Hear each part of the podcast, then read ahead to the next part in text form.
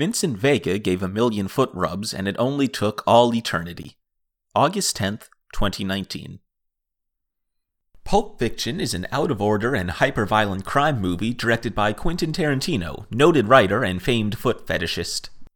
John Travolta, as Vincent Vega, claims early in the movie, "I given a million ladies a million foot massages, and they all meant something," defending the idea that a foot rub has deeper meanings than just a massage.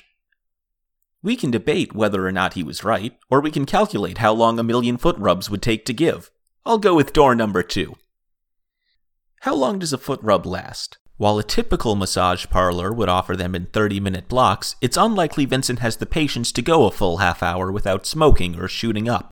On the low end of this, ten seconds a foot seems the bare minimum to be counted as a massage and not an accidental touch. Assuming Vincent works at maximum efficiency, twenty seconds exactly per massage, and he has no downtime between massages, it would take him two hundred thirty-one and a half days. Honestly, not as long as I expected. If Vincent started massaging on January first, he could stop on August twentieth and take the rest of the year off.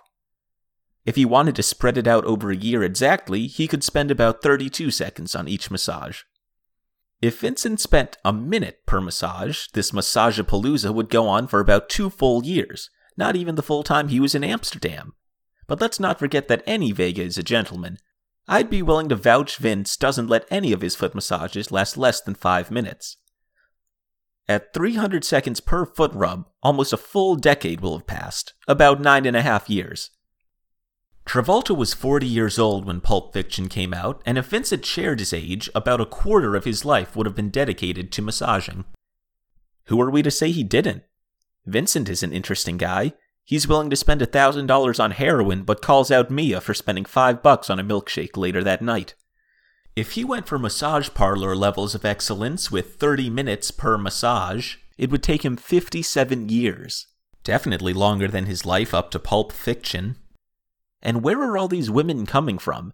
In nineteen ninety-four Los Angeles, where the film takes place, there were nine million ninety-five thousand one hundred fifty-seven people in Los Angeles. Assuming half that number is female, four million five hundred forty-seven thousand five hundred seventy-eight of California's most eligible bachelorettes were able to be massaged by Vincent. So it's not an issue of population. This has now become an issue of how many women Vincent can really meet each day.